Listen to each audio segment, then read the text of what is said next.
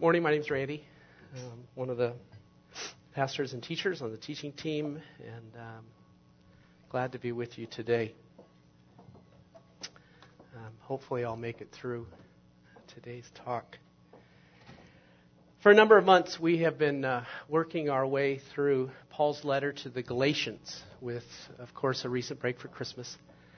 And um, we've spent a lot of time sort of even highlighting and summarizing the material and what uh, Paul's goal was and his li- listeners and all that. But we did that so many times that I'm not doing that anymore.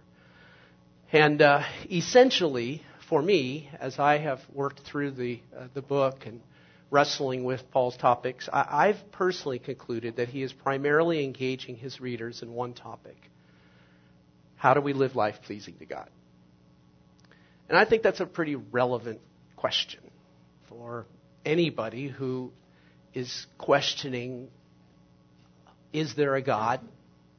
If there is, what does it mean to follow him? Is he really who the Bible says he is? And I shared a couple weeks ago that um, I've been doing some a, a, lot of detailed work in my life uh, relative to some journaling and exercises about uh, issues that God's working with in me. And uh, I shared pretty, um, I think, vulnerably a couple weeks ago that uh, as I got down to asking some of those questions, I found that, you know, there's some spots in my belief system that aren't all that I wish they were. Last couple of weeks, we have been looking at Galatians chapter 5, verses 16 through 21. And in these verses, uh, Paul has identified uh, two different kinds of life, two opposing ways of living, and then as well describes their outcomes. And here's what he, he says in this text Walk according to the Spirit, and you will not fulfill the desires of the flesh.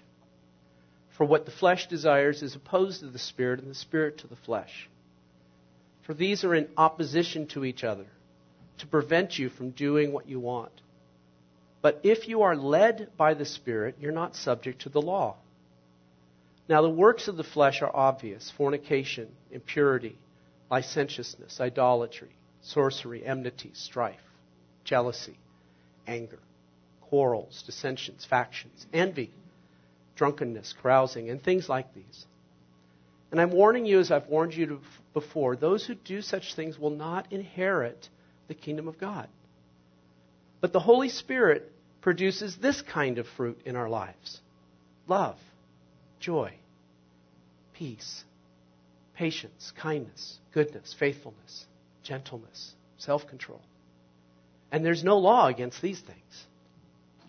Those who belong to Christ Jesus have nailed the passions and desires of their sinful nature to his cross and crucified them there. Since we are living by the Spirit, let us also follow the Spirit's leading in every area of our lives. Um, on the cross over here on your right are a whole bunch of uh, red little papers. And uh, if you were he- not here last week and you were here previously, you would know that prior to last Sunday, that cross was empty. And on the first Sunday of every new year, uh, we take time to pause and consider some of the challenges we're experiencing, perhaps some of the things that we're hoping uh, to see change in our lives, maybe things we'd like to implement. And we take a moment to reflect on that on the first Sunday, and then we nail those things to the cross. And this scripture here is uh, at the heart of why we do that exercise as a reflection of the reality of what we're supposed to be doing relative to these issues and things of the sinful nature. To help us towards an understanding of walking according to the Spirit in contrast to walking according to the flesh, I introduced us over the last couple of weeks to three different topics. The first being a biblical understanding of the human person. Uh, and then the process of transformation of the human person, and then a pathway for transformation in Christ likeness. And I, I, wish at some level that I could review those topics again. And, but in order to get where we need to get today, I'm not going to do that. If you happen to have missed uh, one or both of those weeks, uh, if you're at all interested in my teaching notes, uh, my notes are pr- pretty well sort of written out, and more than likely you could get uh, some of the understandings that I was trying to share. And then uh, uh, sometime in the next month or so, usually we get our the audio of our sermons posted, and perhaps that would be helpful to you as well when that's done. Before we head into our material this morning, let's pray.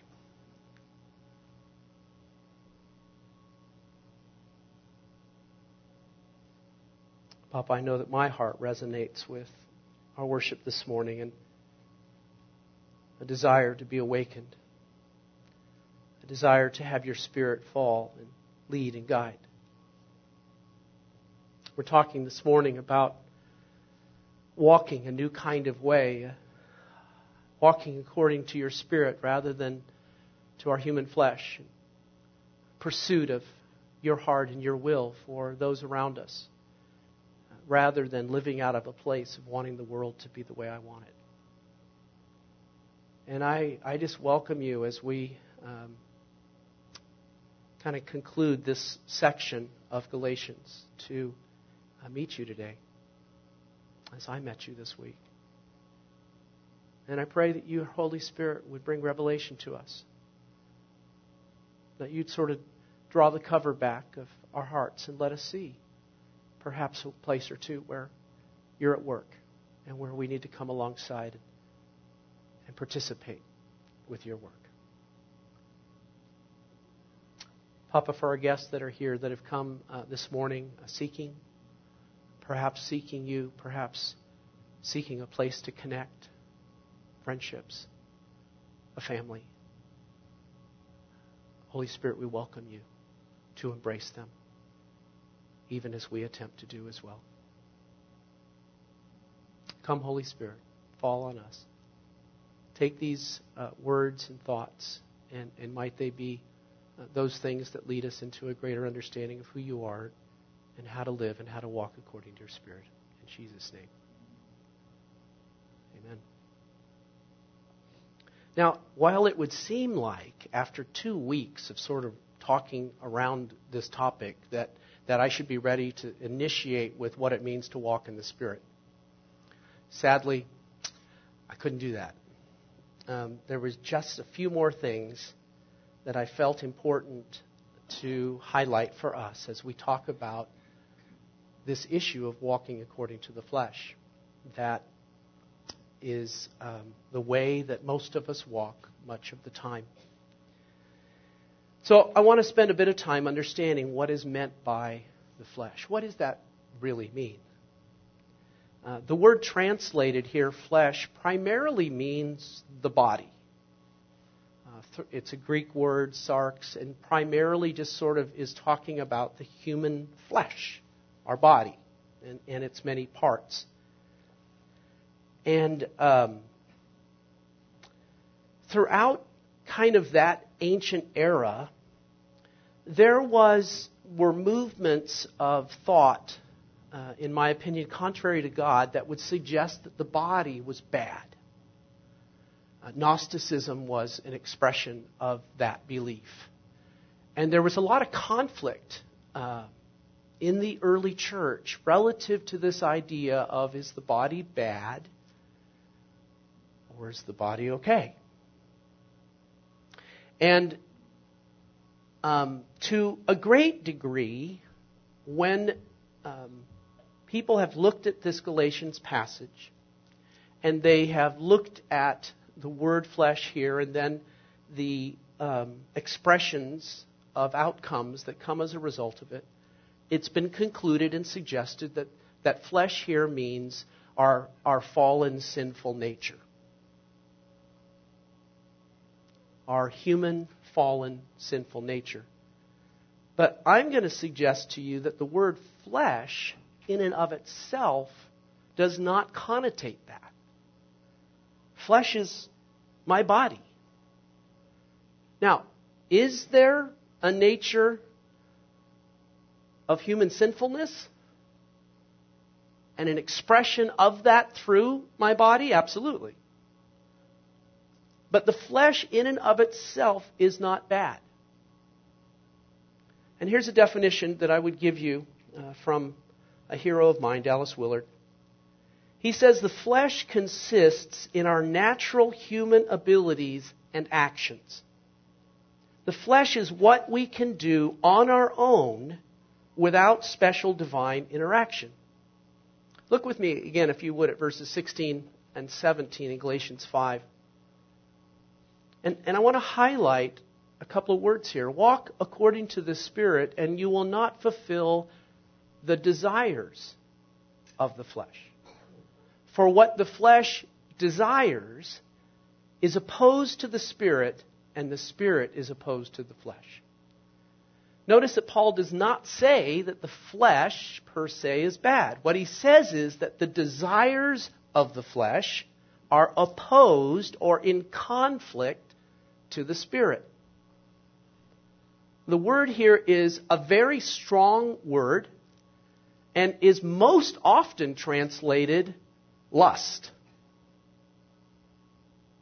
So, if we might, instead of desire, insert a legitimate translation of that word in this text, it might sound slightly different to us in our thinking relative to these two words of desire and lust. Walk according to the Spirit, and you will not fulfill the lusts of the flesh. For what the flesh lusts for is opposed to the Spirit, and the Spirit opposed to that. Not so much that the Spirit is opposed to our, our body. It's opposed to the desires of the flesh run amok or in domination and in control. What we do and can do in our flesh is not necessarily automatically bad. I can type on my computer. I can mow my lawn. Clara can cook. She can sew. Each of us have jobs. Many of us have jobs and work. And those things are not desires of the flesh. They are expressions of our, our human action. Primarily what we do in our own strength, in our own abilities. What we can do on our own. But when we give ourselves over to the lusts of the flesh, now that's a problem. And that is what Paul is addressing. And here and in other places, Paul would suggest and language it that the problem with giving ourselves to the desires of the flesh is it leads to addictions and bondage and being out of control and being dominated by the feelings and affections and passions of our human flesh and life. The apostle Paul jumps in in 1 John chapter 2 to talk about this uh, topic of the flesh. And he says this in John 2 verses 15 and 16. Do not love the world or the things in the world. If anyone loves the world, love of the Father is not in them. Because all that is in the world, the lust of the flesh, the lust of the eyes, and the pride of life, is of the world, and not from the Father. Now, John does not mean by the word uh, world here, he does not mean the earth, or the solar system, or the universe. He's not saying do not love the earth. In fact, we were told to have dominion over the earth. And some of our green activities of today are honorable to the direction of God at the beginning of the creation to where we're supposed to take care of this thing. So, John's not saying that going green is a problem. Are we okay with that? Okay. So, what is he talking about? The, the world, John is talking about the relating of human life apart from God. The relating of human life apart from God. This can have a variety of expressions, some of which are just sort of, you know, it's the way it is. I relate uh, to people at my work who are, are not pursuers of God, and, and sometimes there's some bumping and clashing because of humans that have only the training to want the world the way they want it. And quite regularly, uh, I have a gal at work who likes, likes to let me know that the world is not the way she wants it, at least related to the way some of the work I do. And that's a little tough, but I'm working on it. He then goes on to highlight this aspect of human life, the relatedness, the societal connections of human life apart from God, as having three primary expressions. Now, whether there's three or we could dialogue and identify a hundred more, there probably are. Um, he, he identifies three here that are fairly key and core. He identifies lust of the flesh, which Paul has been talking about, lust of the eyes, and the pride of life. Now, the lust of the flesh um, could be uh, defined as the inordinate lust to satisfy bodily cravings. The inordinate lust to satisfy bodily cravings. We all need to eat. We all need food to nourish our body and to live. If we don't eat, we die over time, at some point in time. If we don't drink water, over time, we'll die. We need food. But an inordinate expression of the satisfaction of eating could be called gluttony. Or in our day, having an expression of purging. We have been created as human beings within the image of God to be uh, created for drama. And many of our households are full of drama. But our media is also full of drama. It's a part of who we are as created by God. But the inordinate lust for drama would look like a gluttony of entertainment. Movie after movie after movie, TV show after TV show, book after book, magazine after magazine. And I think we all can say, you know, I mean, a little drama in life's just fine. Just don't give me too much of it. And that's true. Uh, another place. We, we, need, we need a place to live. We should have a, uh, no, you're right. We're good. Sorry. We, we need a place to live. We need a roof over our, our homes, oh, a roof over our heads. It's an appropriate thing when it's cold outside and raining to be inside. And most of us have, to a great degree, fairly simple homes. But the inordinate lust for a satisfaction would look much more like an exorbitant lifestyle or residence. Disappointment. Disappointment is a part of our human makeup. We're sad when a loved one is injured. We're sad when a loved one moves. But an inordinate amount of disappointment, of not getting my way, can lead to anger, rage, and murder. Sexual intimacy in marriage that God designed and provided and blessed in creation is a beautiful thing in its place where God has designed it. However, wanton immorality, expressions of sexual passions in many ways and with many people, is not the heart of God. It is an expression of the lust of the flesh. Similarly, the lust of the eyes might be defined as this the desire to look good as well as to see what is pleasing. Sort of a little twofold here. Desire to look good. Anybody here kind of know that feeling of wanting to be look good or wanting to be respected or you know wanting people to like us? Those are not the lusts of the eyes. Those are elements of our created being needing love and relationship. But the lust of the eyes can become a inordinate expression that can consume us and move us from things like modest attire to extravagant and bizarre clothing. Little or much. Simple makeup that's used has been used throughout the centuries for attractiveness and pleasantness has become in our day fairly extravagantly expressed in body art.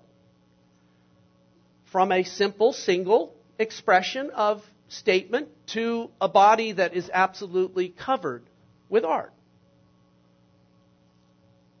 That's a little exorbitant to me. I'm fine with a tattoo or two. I don't have any. Um, I, I thought about it, but not very much. Some of my daughters have them. Some of my friends have them. I'm okay. There's no, but this exorbitant thing has to do with the desire to look good, to be thought well of, or worse, bad of, for something, in some cases. How about simple jewelry? Jewelry, again, it's been a part of uh, human society for, since the beginning. But how about extreme body piercings that are now piercing 80 million body parts in all kinds of places that you and I don't want to talk about. A little extreme. It's expression of this lust of the eyes. The enjoy, the exercise. Exercise is a good thing. But how about extreme sports?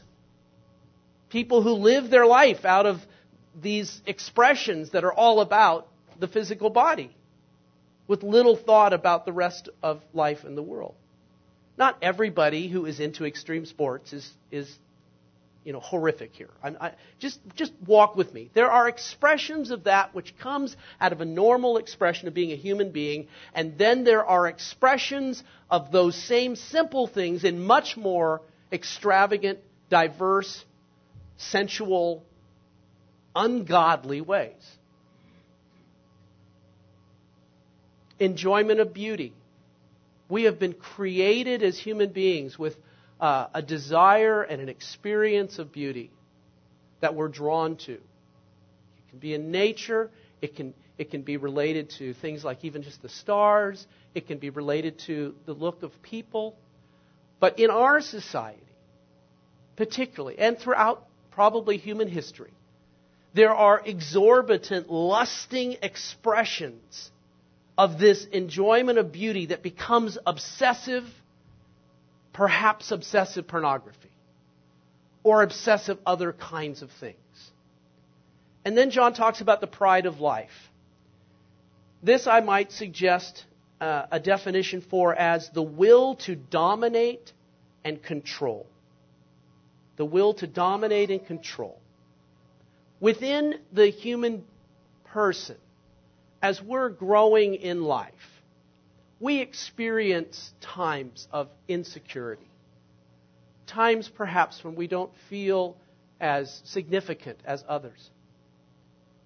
Sometimes that kind of normal human behavior can be manifested in ways that become bullying and domination out of insecurity or inferiority, we take control of the people around us and our own lives. Dissatisfaction. Again, a little bit like disappointment.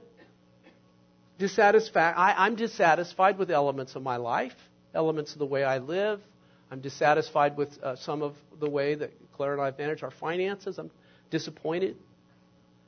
But those kinds of things can move towards an inordinate amount of desire and passion and lust to become taking and stealing.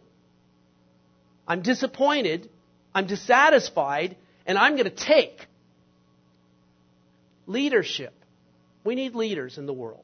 We need leaders in the church. We need leaders in all kinds of places. Parents are leaders. Older children are leaders to their younger children. Leadership is a part of the design of God to have those who help journey those along. Bible says older ones lead and guide and help the younger ones. But leadership can become dictatorship and other manifestations of lust for a pride of life. Inordinate desire, this passion for power and taking charge of my life can express itself as it does in movies these days, like the movie The Wolf on Wall Street. If you don't know that movie, I'm glad you don't. If you do, you understand what I'm talking about. This inordinate passion and grasping, taking and stealing, living lives of lust and theft and all kinds of misery to others, satisfying the desire to have the world my way, are expressions of these aspects of the relationships on the earth that John is saying, don't go there. Don't love those things. Don't pursue those kinds of expressions of life. The passion and lust of the flesh, the passion and lusts of the eyes, the passion and pride of life. And I can well imagine that, that while we consider these depictions as being extreme, exaggerated for most of us in this room, the reality is, is that every one of us live from our flesh what we can do on our own every day. And in a way that in some occasions opposes God and usurps his rightful place as Lord and Savior. We're taught by our families, our schools, our churches, media, and society that if we're going to succeed in life, if we're going to make it, we're going to need to have to take charge of our life. Because who else will? We learn to study and work, plan, shop, drive. We learn to consider options and, and make decisions that seem best for ourselves and those we love and care about. Those are appropriate things. But that very same training, that very same process, trains us to be competent, self reliant, and independent. To where, to a degree, we don't need God. And that is the heart of what Paul's trying to get at when he talks about the works of the flesh. There are these aspects of how we live our lives that are opposing God's leadership by living out patterns and habits and expressions of wanting the world the way I want it. The, the quarrels that happen in home settings, even my home, are expressions of the human flesh. Disagreement can escalate to become conflict disdain, anger, and divorce. And that front end, bottom thing of quarreling has within it that potential for harming another human being because we want it to be this way. The toilet paper needs to roll out, not in. Okay? In my office at work, we have a refrigerator and the, and the paper towels are up here just sitting. No, no pull anything. They need to roll this way. So that, so I'm right-handed. So I can kind of hold this one, pull out and tear it off, right? But my boss is left-handed. We have a problem. Flips it around. I come, I flip it around. Not really. I made that story up. I mean, the paper towel is like that, and it, it mostly stays the way I want it, actually. I am the facilities manager. Okay. I have authority. All right. So, what I find to be true about myself and many people is that we have this tendency to live life doing the best job we can, um, making the best decisions we can, um, talking to people and getting input, but we're fairly self reliant. We, we can pretty well do a lot of life without God. And, and that's not necessarily per se wrong or bad. I don't think God really cares how I type on my computer. I don't think He really cares how the paper towel or the toilet paper goes. I think my wife doesn't really care either, which is why it goes my way. We did make that agreement before we got married, which way the toilet paper would go. We've been married for 36 years, and she's done it right every year. All right, I'm glad you can laugh with me. We're, we're talking about a reality, gang. The real deal is that we live our lives without God every day as Christians who say that Jesus is Lord of my life. And the trouble is, is that there are arenas where we are moving from typing on our computer and the way I'm typing or the speed I'm typing that God doesn't care less about to decisions about how I'm going to relate to my boss or the people in my office. That is, tends to be a whole lot more about what I think is the way I should do that. And when we often, as Christians, tend to turn to God is when something is overwhelming or too big for us to handle. And then we go running to Papa and say, Oh my gosh, I can't do this. This is too big for me and I need your help because all these other things I got down pat, but this one I don't and I need your help. And I'm going to suggest to you that walking according to the flesh and walking according to the Spirit is going to require some changes of our daily lives.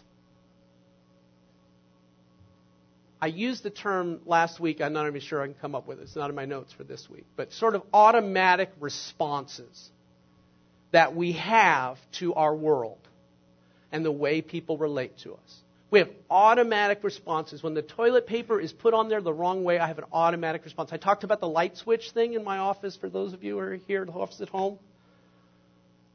My flesh was all over that thing. That had nothing to do with God or love for my wife. And that needs to change. And it's changed. To a great degree, I don't, I don't even really think about it. I just go in. If the lights don't come on, I walk over to this other room and deal with it. It's fine. I've worked through that automatic response that I used to have, which was, who in the world turned the dang light switch off? Because we have buttons on remotes, for those of you who didn't hear the story. I go into the office and I push the button and it doesn't work. I walk over to the other wall to the other button, doesn't work, and the light switch is off. And I had communicated to everybody in the house that we don't turn that light switch off because then the buttons won't work. But I'm over that one. I really am. I just, I am. Claire, am I over that one? Have you heard me even mention that for at least a week? Last Sunday. Yeah, but it was past, is what I used to do. All right. Anybody with me on this idea about we live most of our life the way we want and then occasionally we want God's help because we can't do this or thing or that? Okay. That's the flesh. That's walking according to the flesh. That's why I needed to talk about it again. I needed to take us a little further. Because most of us, you know, those things in the list, just not an issue for us. I don't do any of that stuff. Really? Anger? You don't have any anger? I struggle with anger. Quarreling? Wow. You're so perfect that you don't even ever quarrel with anybody? Stuart doesn't. Stuart is just so easygoing. He cares for people so much. Stuart's one of my son-in-laws. And uh, they just, uh, Mercy and he just got married this last July. So I'm still getting acquainted with him. But one of the things I know about Stuart, he is just really easygoing.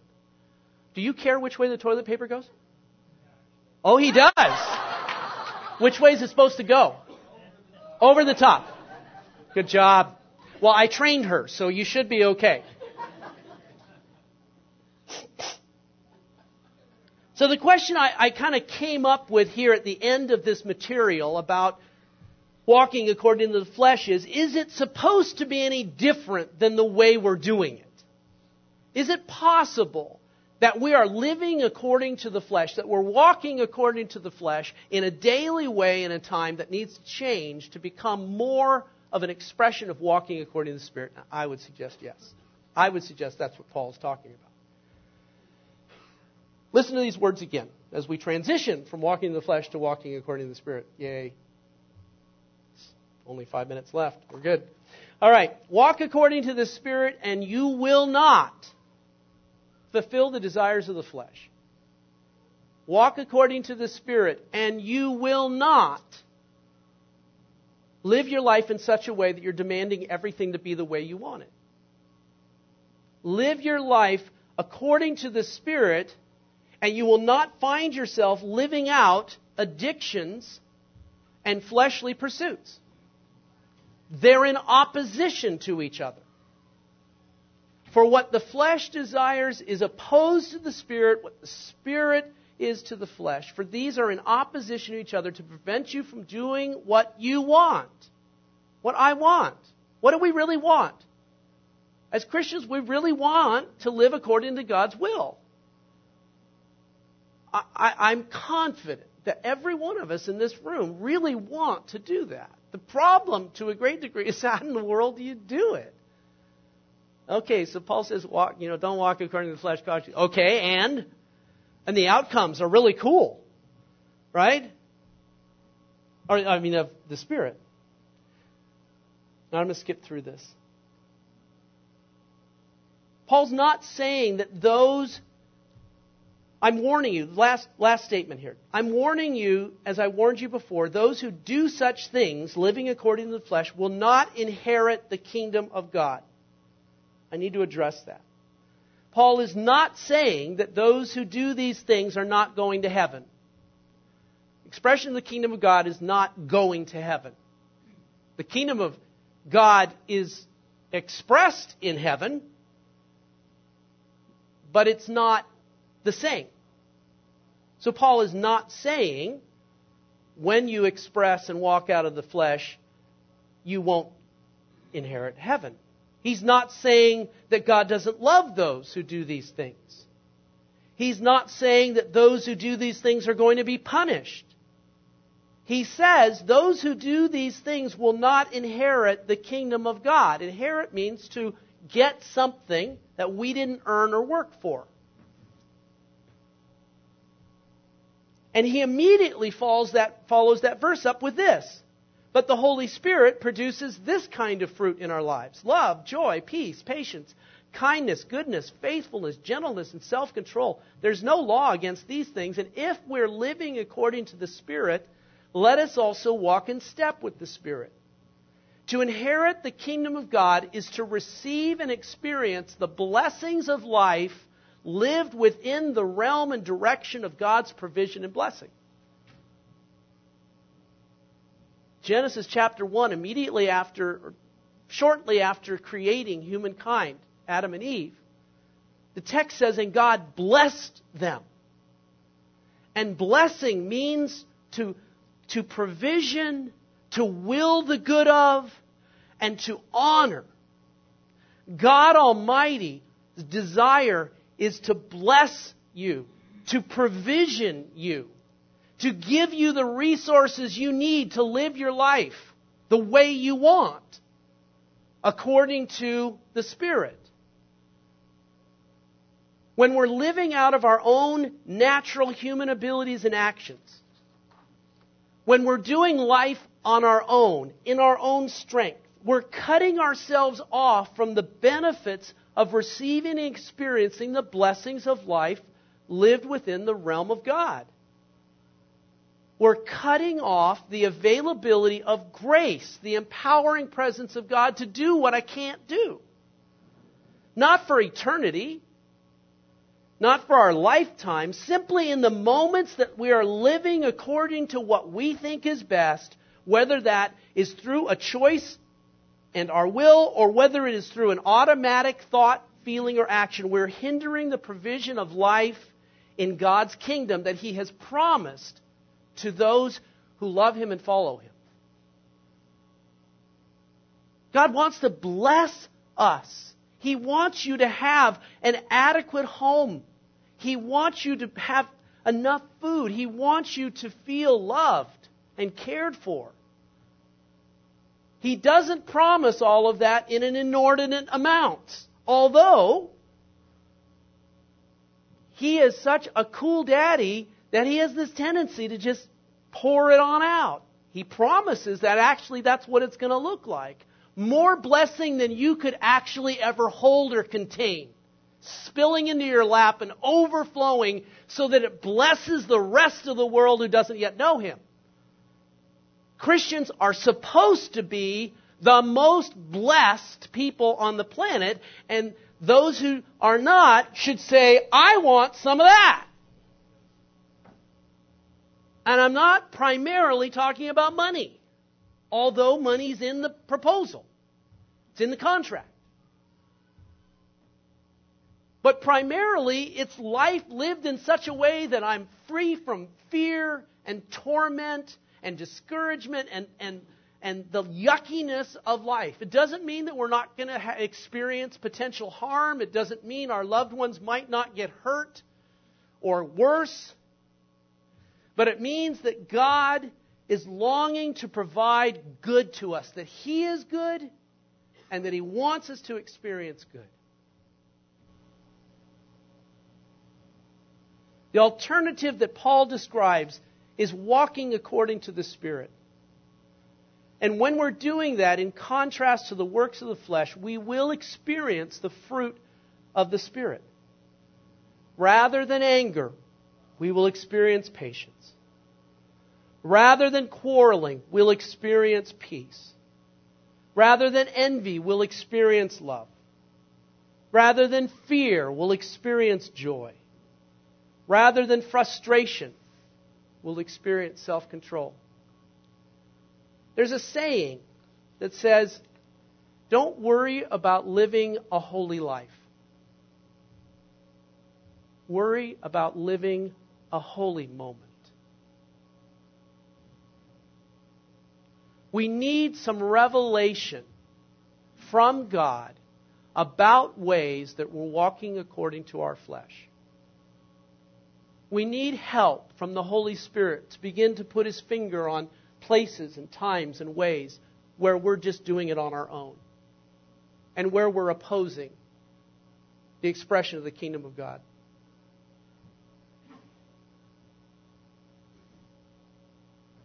Paul, I believe, is using the language of walking according to the Spirit because the process is a journey. It's going to take time. You're going to have ups and downs. There's going to be hard times and easier times. You might get a few blisters. You might stumble, scrape your knee. But you're not alone. God has provisioned you with a guide, someone to make the journey with you. And the language Paul uses here is that we need to walk in step with the Spirit. Not in the sense of you get out of line and I'm going to yell at you like a drill sergeant, but in the sense, follow me. Where I step, you step. Where I lead, you go. What I'm impressing upon your mind and heart to say and do right now, do that. That's what it means to walk according to the Spirit. One of the names for the Holy Spirit is Comforter. He's not a harsh taskmaster. He's a gentle companion.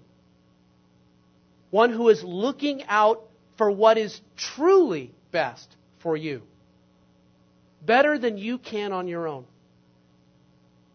And when we're walking in step with the Spirit, God's grace, His empowering presence will flow into us, enabling us to do what we cannot do on our own love.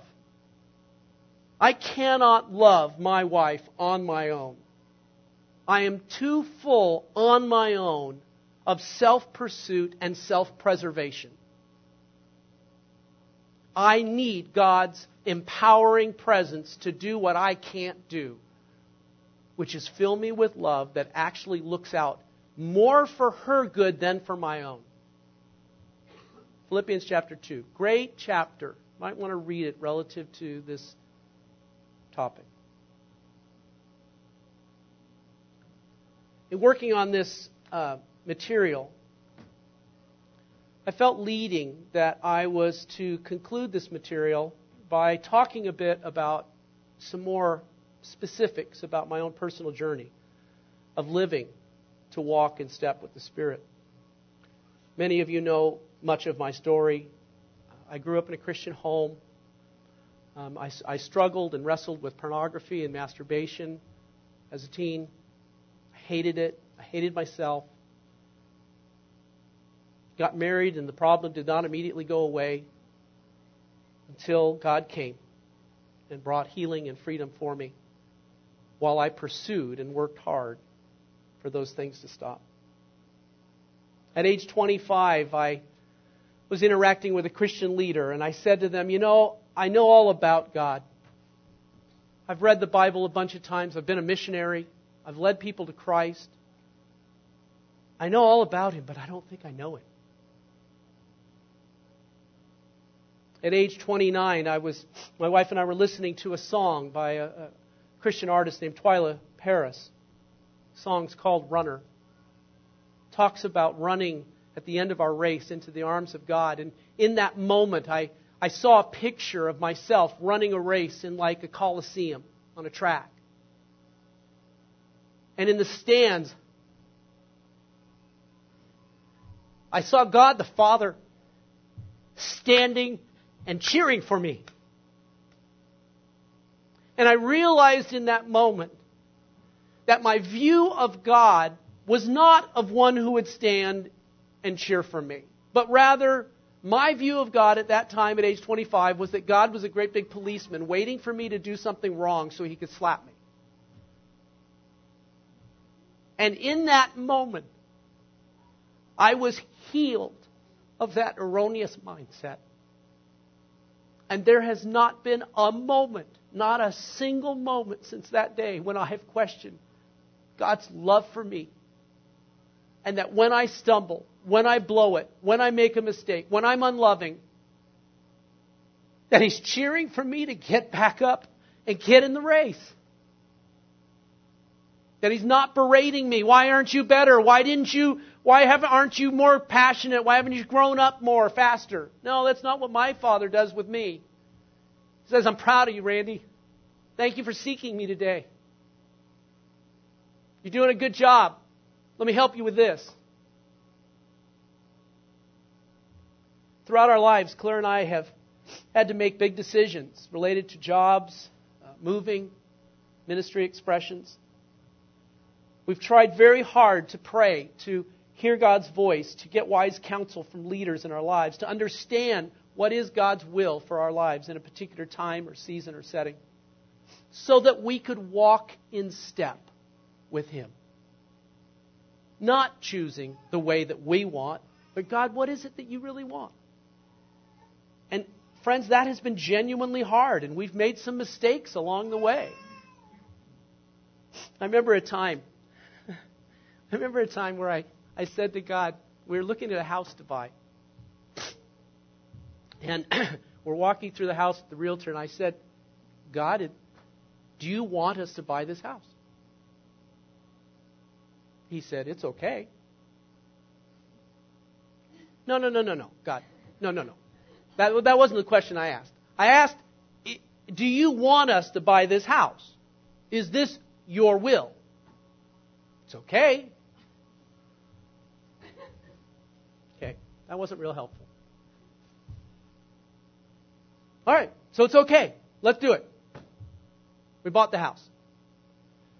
Then we find out mm, financial little situation thing, and we needed an extra $10,000 cash to get in. Um, the problem was we had already ripped up carpeting, torn down a wall, rebuilt a different wall, and had bought all the carpeting, new carpeting for the house that was sitting in the living room. And we couldn't close on the house. Oops. It's okay. Yeah, right, it's okay. God came through. He worked good Somebody loaned us the money. It may not have been 10 grand. I don't know what it was. But they loaned us the money and we were able to pay it back within months instead of years, somehow. The house became ours. It was beautiful. We loved it. And about three years later, God led us to move to San Antonio and walk away from the house that I thought was sort of the house of our dreams. And now we live in a house, a dream house, that God provided to us in magical ways. So this is not an easy process. And while I've had a lot of experiences of God's presence, and I've taught a lot, about experiencing God's presence, sometime in the last couple of years, I felt like I came to an understanding that while I've grown in my knowing about God and had experienced His presence in many ways since I was 25, in very meaningful ways, I came to the revelation and the understanding you know what? I still don't really know much about God. I don't know Him much. And that felt a little bit like the emperor not having any clothes.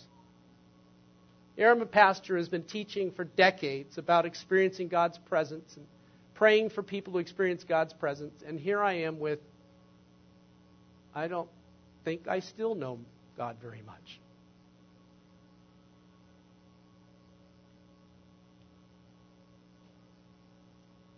I've attempted to, to wrestle with that uh, in the last couple of years, as well as talk to God about it. I've gotten input from others.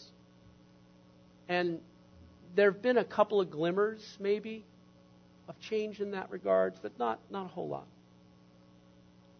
And then a little over a year ago, Claire and I and a, a few other leaders in the church, we were introduced to some uh, materials about growing in God Uh, from our church missionaries and friends, John and Jofi Wilson. And then last January, a year ago, just a year ago now, three men in our church and I started using these materials during the week. And then we would meet a couple times a month to discuss what we were learning and how it was going in our actual experiences of meeting God and growing in Him and experiencing change. And it has been extremely, extremely helpful. Both the materials and the spiritual friends that are engaging me in the process. Back in November, one of the lessons in this material was about God being at work in our lives. The author from New Testament scriptures uh, suggested that God is always at work, which is what Jesus said. And he, he asked us to consider what what is it that God's working on in your life right now? Could you identify maybe two or three front burner items on the front of the stove, things that God's really cooking right now? And uh, prayed through that, wrestled through that, journaled through that, and came up with what I identified as at that time, just a month ago, three, three things that I felt like were front burner items for me. One of them was experiencing God's presence with me during the day. Because I wasn't. I went to work, I did my job, I related to people, and there was a little bit in the back of my mind like, oh, God, help me with these people, because they're hard to live with. I'm fine, I'm sure, but they're really tough.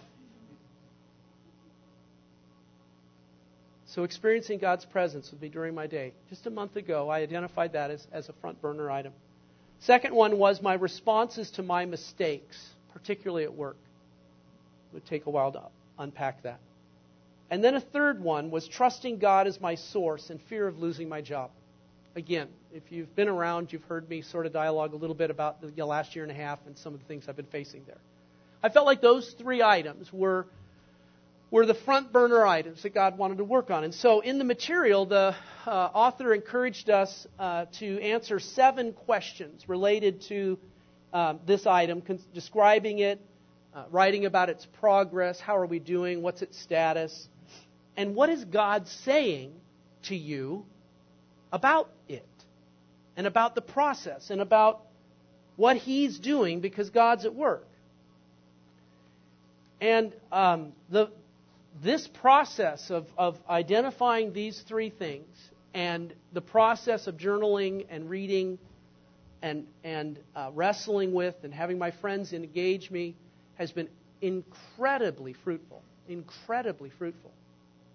And I feel like I have grown in experiencing God's presence with me during the day more than I have in the last 15 years, in the last month, particularly this week. Been extremely helpful. Last week, as I was uh, finally, just these, this last uh, few days, I was finishing writing, journaling about the, the very last front burner item there trusting God as my source and fear of losing my job. And in uh, the process of reflecting about all three of these and journaling, as well as reading some materials by Dallas Willard about the process of transformation, which I shared a little bit of in the last couple of weeks, and the, and the part that we have to play in that, in the process, I came to realize something that was so incredibly startling and daunting. And I likened it yesterday, as I did just a moment ago, to the children's story that the emperor has no clothes. And I want to share what that is with you. And I'm actually going to read it from my journal so that you get it right from the horse's mouth. Unedited, sort of.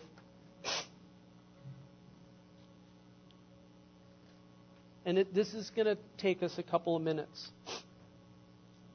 But I share this with you because I'm really not in much of a different place than you.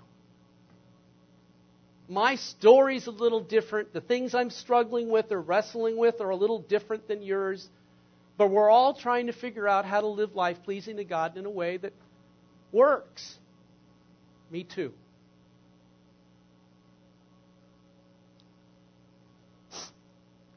This was uh, Wednesday morning this week.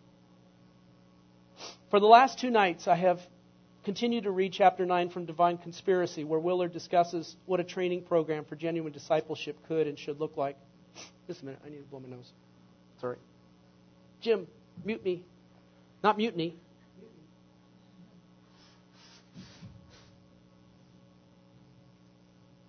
I love cedar, but I, I prefer it in my closet than. Uh, in my face.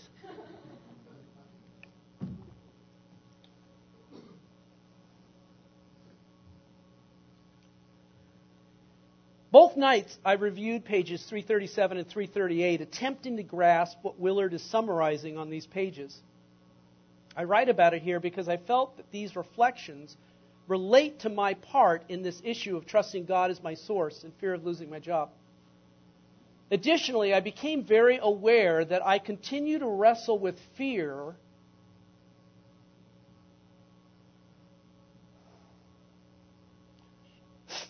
I may make it through. I'll make it through. I've told, read this now three or four times in the last day, but it's genuinely at my heart of hearts. I became very aware that I continue to wrestle with fear of getting a phone call from Priscilla or Clara, of them having been in a bad accident, and calling me while they're trapped in the car. Now, while my rational mind is able to explain away the inordinate concern, the emotion and fear remain. I bring this up because any fear of the, these kinds calls into question and even evidences my lack of trust in God.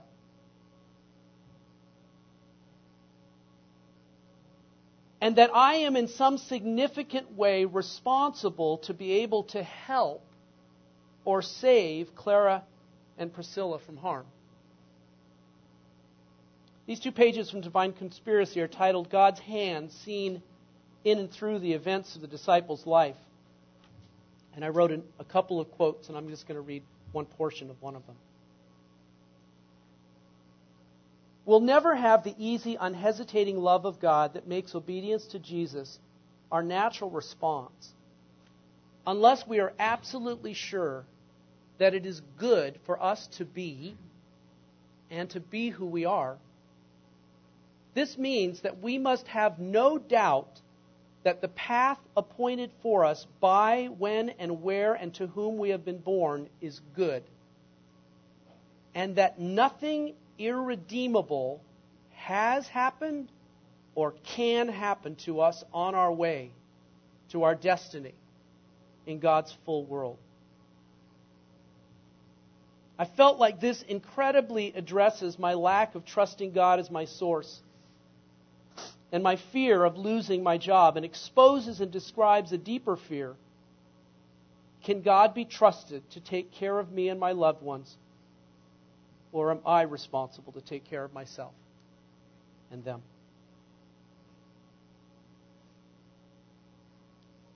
I'd had a dream the last couple of weeks that I journaled and shared with a friend. And in this dream, I'm, I'm carrying this large, awkward um, object. And in the circumstance of the dream, I end up losing. Clara's with me, but I lose her. She, I, I, moved on ahead and I, I lost her. And I was focusing on the rest of the dream and how meaningful it was to me. But my dear friend said, hmm, What was that thing you were carrying that made you do that? That you felt was important for you to do what you did? I went, God, I don't have a clue. While that object might be many things, this morning it seems plausible that that object is my belief or concern that God can't be trusted and that I'm responsible to take care of myself and my loved ones because He won't. The emperor has no clothes. I'm wrestling at the core of my core being of trusting the God who our scriptures tell us is a God of provision and love who will take care of us. And I speculate that many of us here, maybe all, have areas of our life where we don't trust God, where we're just not sure He can get the job done or will.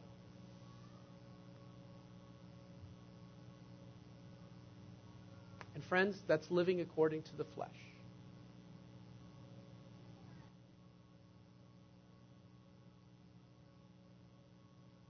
It's sin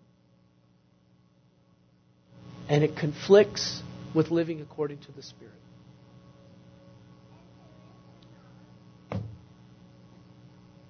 And while I could perhaps at this moment walk away condemned, disheartened, absolutely miserable, I'm not.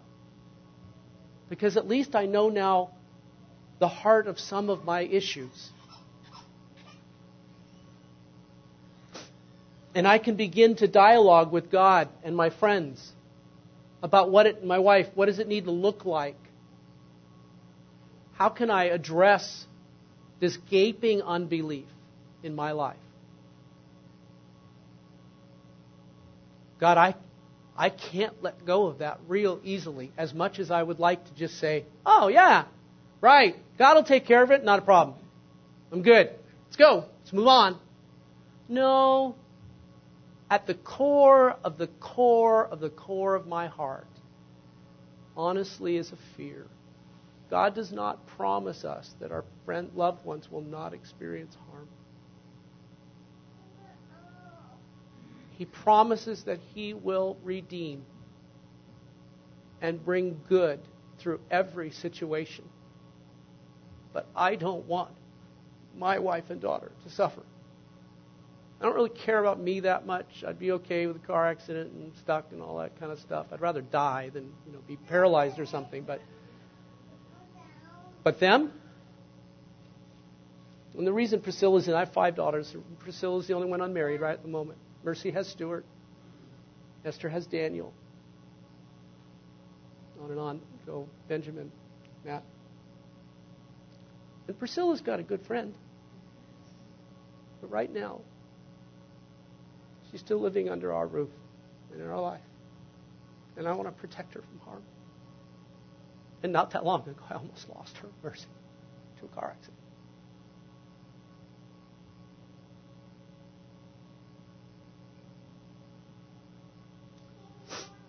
I want to end the service. I'm sorry it's so long and so late. And uh, the worship team could come up. I, I, I Claire, are we going to do worship team or no? No. Okay. I'll let Claire take over. Oh. I'll stay, sort of. Yeah, thanks. All right. I don't think there's anybody in this room that can walk out this door without acknowledging that there's something separating us from a God who's good and beautiful, that there's trust issues and pain and concern. So we're not going to have a team over there on the wall because I would have to be waiting with everybody else. So we're going to let the Holy Spirit do this this morning. Does that sound good? And so, worship team, we're not going to have you up here because you probably need prayer too. You have a face. What does that face mean? What? You don't agree with that? You want to do something? Well, then go. All right. I just wanted to release you all. But I guess we're not releasing joy. Okay? But if there's other in the worship team that say, uh, I need prayer, I need ministry, then Joy can handle it on the, on the piano, I'm sure. Right, Joy? Okay, that was good. All right. All right, so let's stand. And I think it's very convenient that we have this step here. It's as close to an altar that I think the vineyard is going to have. There's no carpet on it. There's no carpet, so this is going to be the real McCoy. Okay, so if you cannot kneel, don't. Don't put your arthritic needs anywhere near this thing. Okay, but if you can and you feel led to come up here and have business with God about an area where you're like, God, if you say no to this, I'm going to die. If I don't get this right now, I'm going to die. God, if, if you don't come through in this area of work or a marriage or ministry or whatever, it's going to be a barrier between you and me.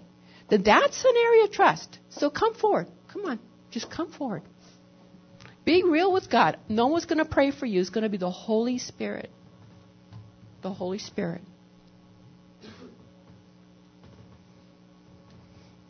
And you know, our pastor is a very vulnerable man. And he leads through his brokenness, admitting that he's broken. That's good leadership. I wouldn't trust a pastor that wasn't broken. So come. Come, Holy Spirit. That doesn't have a limp. Yeah, and broken. I'm sorry. Broken things can let God come through. Come, Holy Spirit. Come, Holy Spirit. Come, Holy Spirit. Just be real with the Holy Spirit. It's a good way to start the year.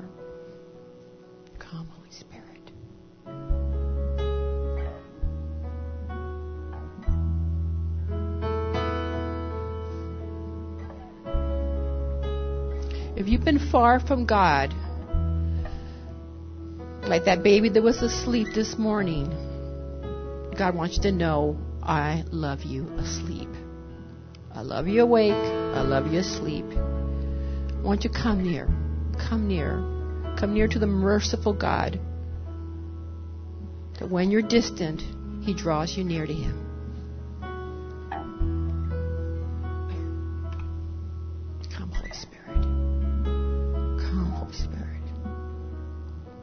Need you, Holy Spirit.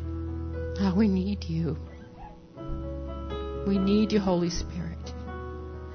We can't live without you. We're sorry, Lord, that we have let this barrier, this mistrust, this if you don't do this, I won't. Father, we repent. We repent, Lord. We turn away from that to see your face, to see who you are. You are trustworthy. You are faithful. You are good. You are merciful. You are all powerful. You are able to flip every negative, bad thing and redeem it for good. There is nothing, not a death of a child, not a divorce, Father, not infidelity, not my addictions. None of those things, Father, can separate me from your love and your ability to use it for good in my life in the lives of my loved ones. You are able. You are able. Come, Holy Spirit.